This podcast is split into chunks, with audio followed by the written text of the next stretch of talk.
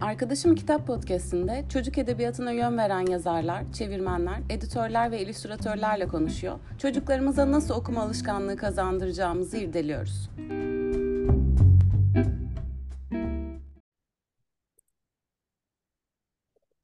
Merhabalar, ben Deniz. Arkadaşım Kitap Podcast'inin 5. bölümüne hoş geldiniz. Bu bölüm konuğumuz sevgili Göktuğ Can Baba. Kendisinin yetişkinler için 4 roman ve 2 öykü kitabı, çocuklar için de 20'den fazla kitabı var. Aynı zamanda fotoğrafçılık ve çizgi film senaristi yapmakta. Göktuğ hoş geldin öncelikle. Çok teşekkür ederim konuğumuz olduğun için. Merhaba Deniz, hoş bulduk. Ben de teşekkür ediyorum sana. Geçtiğimiz günlerde Doğan Çocuk Yayınları'ndan Yarasa Çıkmazı serisinin ilk kitabı Mum Alevi'nin Malikanesi yayınlandı. Karanlıktan hiç hoşlanmayan ve asla cadı olmak istemeyen Grady'nin Bayan Mum Alevi'nin malikanesinde cadı eğitimi almasıyla başlıyor ilk kitap. Bu seri nasıl doğdu? E, kaç kitaplık bir seri olacak? Biraz bu seriden ve ilk kitaptan bahsedelim mi? Tabii ki. Ee, yarasa çıkmazı Mum Alevi Malikanesi e, nasıl ortaya çıktı? Aslında ya bu biraz korku, biraz gotik, e, o taraflı bir çocuk romanı. Benim aslında normalde zaten ilgim var. Hani bu tarz şeyler okuyorum yetişkinler için de. E, aynı zamanda çocuklar için de ve çocuk tarafındaki o hikayeleri de çok seviyorum. E, işte Küçük Vampir serisi, Küçük Cadı gibi böyle şeyler, hikayeler, gotik atmosferli hikayeler çok hoşuma gidiyor. Benim nedense böyle yazdığım yani 20'nin üzerinde kitap var işte Doğan Çocuk'tan çıkan ve hiçbirisi bu tarafa ait değildi. Fantastik kitaplarım var tabii ki ama hani gotik daha korku diye nitelendirilebilecek bir tarzda değillerdi. Dedim ki artık bunun zamanı geldi. Ve biraz bence yetişkin okumalarımda da işte bir işte Flannery O'Connor, Shirley Jackson'ı falan çok seviyorum. Biraz böyle oraya ağırlık vermiştim tuhaf ve tekinsiz hikayelere. Dedim ki e, bunun şeyini yani çocuklara yönelik bir tarafını yapmam lazım. Hemen başladım çalışmalara. E, işte beş tane küçük cadı çırağının şehrin e, büyük cadılarına e, cadılık öğrenmek için gittiği bir serüvene dönüştü bu hikaye. Ve böyle şey hani gerçekten işte kurgusuyla böyle daha derin e, hani o yaştaki çocukları da şaşırtabilecek merak unsurları falan güçlü işte hayal gücü güç hayal e, gücünü çalıştırabileceğimiz falan bir kitap yapalım istedim. Ve bir anda e, ortaya böyle bir seri, seri çıktı. Benim amacım gidebildiği kadar gitmesi. Yani bu Arayış Ormanı'ndaki gibi e, bütün bir hikayeyi anlatacağım dört kitaplık bir seri olmayacak. Her kitapta farklı bir şey işleyeceğim için zaten e, sıkılana kadar devam edebilirim. Süper. Arayış Ormanı'ndan da bahsedeceğim ama bu kitapla ilgili bir sorum daha olacak. Günümüz çocukların oldukça ilgisini çeken bir tür aslında. Gotik edebiyat diyebilir miyiz? Bir de sence kaç yaşa hitap ediyor? Kaç yaş okumalı? Kaç yaştan itibaren okunmalı ya da? Hı hı, tam tabii ki. Gotik edebiyat diyebiliriz bence. Ee, aslında tabii şimdi korku edebiyatı ya da gotik edebiyat dediğimiz zaman çocuklara aktardığımız kısmı biraz tabii süzgeçten geçirilerek aktarılmış bir kısım. Ee, hani böyle ebeveynler falan ya da öğretmenler biraz korkuyorlar bunlardan. Ee, ama yani bizim anlattığımız bu Küçük Vampir'de ve Küçük Cadı'daki e, örneklerinde olduğu gibi biz oranın atmosferini alıyoruz gotik edebiyatın. Gotik edebiyat zaten işte korku, karanlık, fantastik, gizem, doğaüstü şeylerin olduğu bir edebiyat tarzı, türü. Ee, Çocuklar için olan kısmında yarasalar, vampirler, işte şatolar, mahzenler, oradaki işte bilmeceler vesaireler. Yani bu işin biraz böyle e, atmosfer tarafını alıp hmm. koyuyoruz. Ama hikayenin temel amacı zaten şey değil. Çocuğu işte ürkütmek vesaire değil. Sadece o atmosferle birlikte o ortamın içine sokmak ve biraz heyecanlandırmak aslında. Ee, yoksa hep böyle şey algılanıyor. Çocuk korkusu işte böyle tir tir titreyerek okuyacak bu kitabı. Zaten öyle bir şey yok. yani yani amaç o değil. Amaç daha farklı. E, o yüzden gotik edebiyat e, çatısı altında değerlendirebiliriz yarasa çıkmazını. E, Arayış Ormanı'ndan bahsedelim demiştik. Kitapta geçtiğimiz yıllarda yayınlandı o da.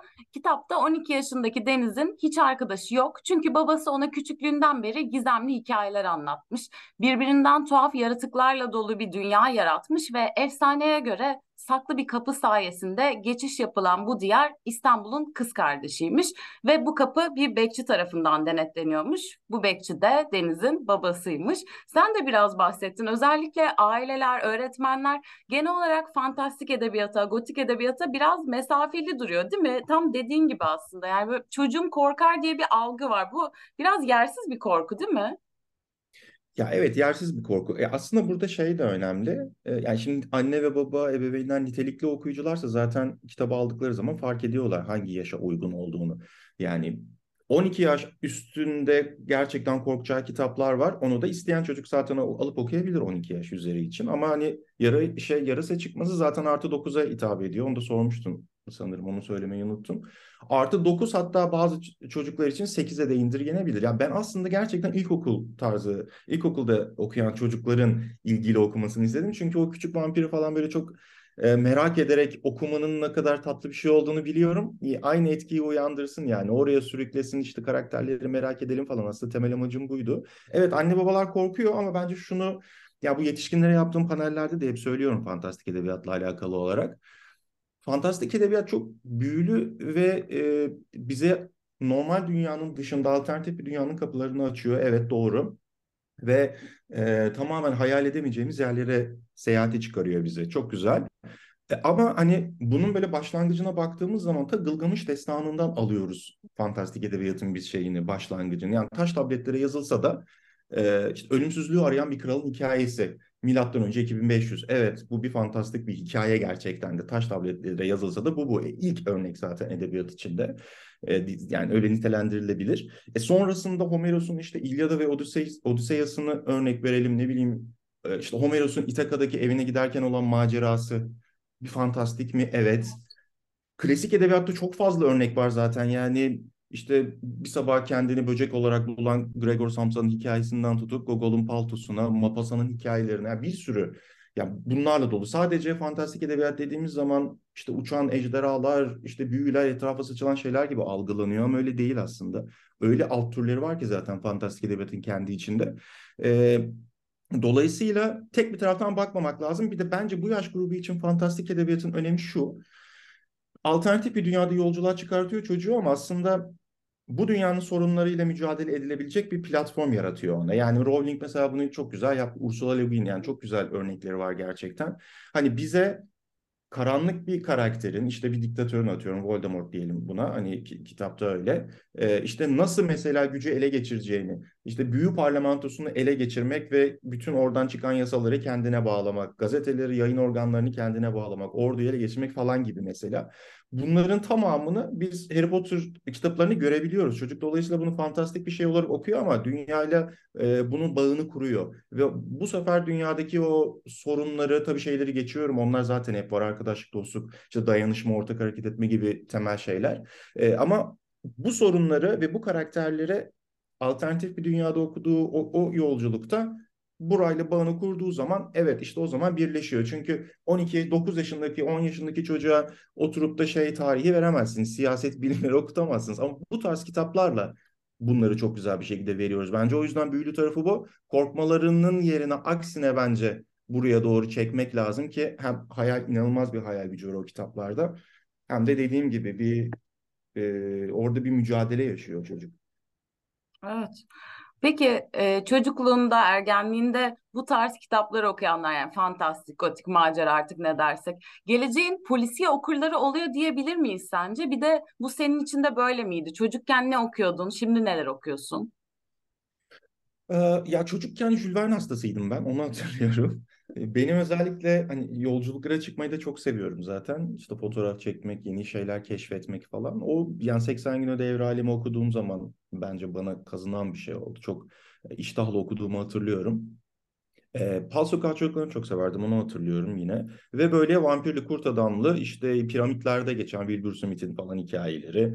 E, işte daha böyle biraz daha karanlık hikayeleri de okumaktan hoşlanırdım. Ya da zamanda seyahat işte e, zaman makinesi falan gelsin biraz daha ilerledikten sonra. O tarz hikayeleri okumak hoşuma gidiyordu. Poliseye çekebilir bence çünkü oradaki o gizem ve macera gerçekten oraya itiyor bence ve bunun altyapısını oluşturuyor gerçekten. Benim açımdan beni poliseye itmedi. beni e, mevcut sularda korudu ama ben yetişkin tarafında şimdi daha psikolojik ve tekinsiz hikaye okumaktan ve yazmaktan hoşlanıyorum. Benim için oraya doğru gitti o süreç.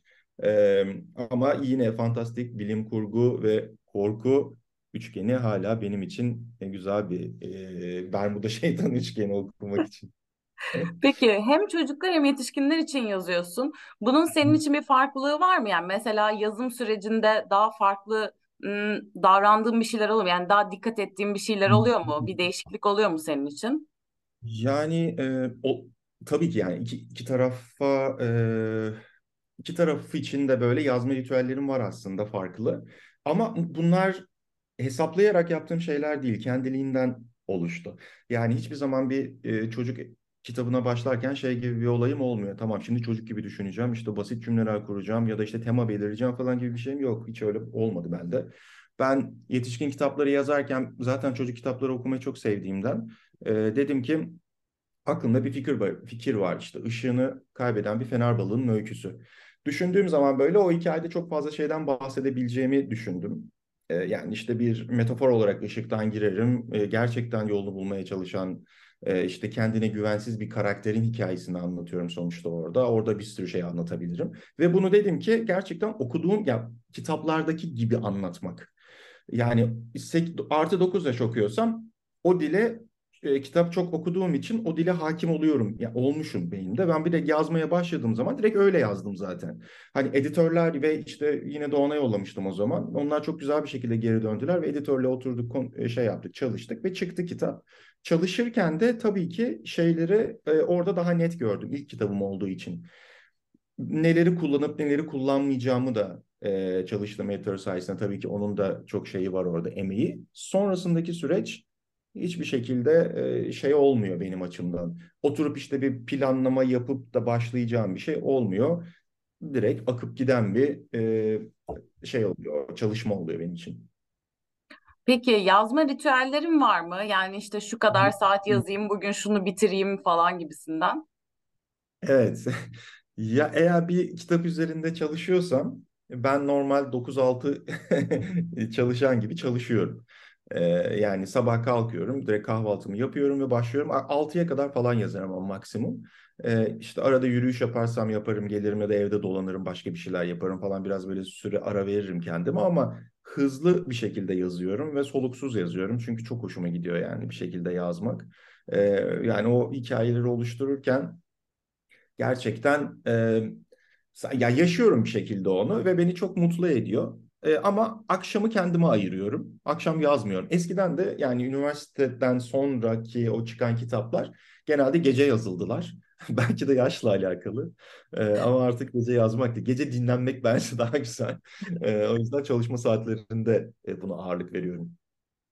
Peki, e, daha yeni kitabın çıktı. Baskı gibi olmasın ama bu aralar bir şeyler yazıyor musun? Bu aralar e, şey var, e, bir resimli kitap, bir picture book e, yazmıştım zaten. Bir çizerle görüşüyoruz. O da kabul olmuş. Bugün haberini aldım. Onunla birlikte çalışacağız. Bir o var. Yetişkinler için yine bir öykü kitabı yapıyorum ufak ufak. Yine tuhaf, tekinsiz bir e, atmosferde ilerleyecek bir kitapmış gibi gözüküyor. E, Arayış Ormanı dördün şeylerini yapıyorum. E, hazırlıklarını, iskeletini oluşturmaya çalışıyorum. Çünkü seri dörtte bitecek. E, yani o da benim için gerçekten yani şeyi, e, background'u çok böyle geniş bir hikaye o kurgusunu ve işte zaman dilimlerini yaşayan ırkları işte oradaki dünyayı falan çok ayrıntılı bir şekilde yazdığım için elimdeki hikaye bir anda çok büyüdü. Ve çok sevsem de çok vaktimi alıyor yazmak. O yüzden onu dörtte güzel bir şekilde bitirmek istiyorum ki bence zaten hikayenin gidişi dört ya da beş olacaktı ama sanırım dörtte bitecek. Ee, bir de tabii ki Yarasa Çıkmazı iki içinde aklımda bir takım fikirler var. Sabırsızlıkla bekliyoruz o zaman. Çok çok teşekkür ediyorum. Ben teşekkür ederim.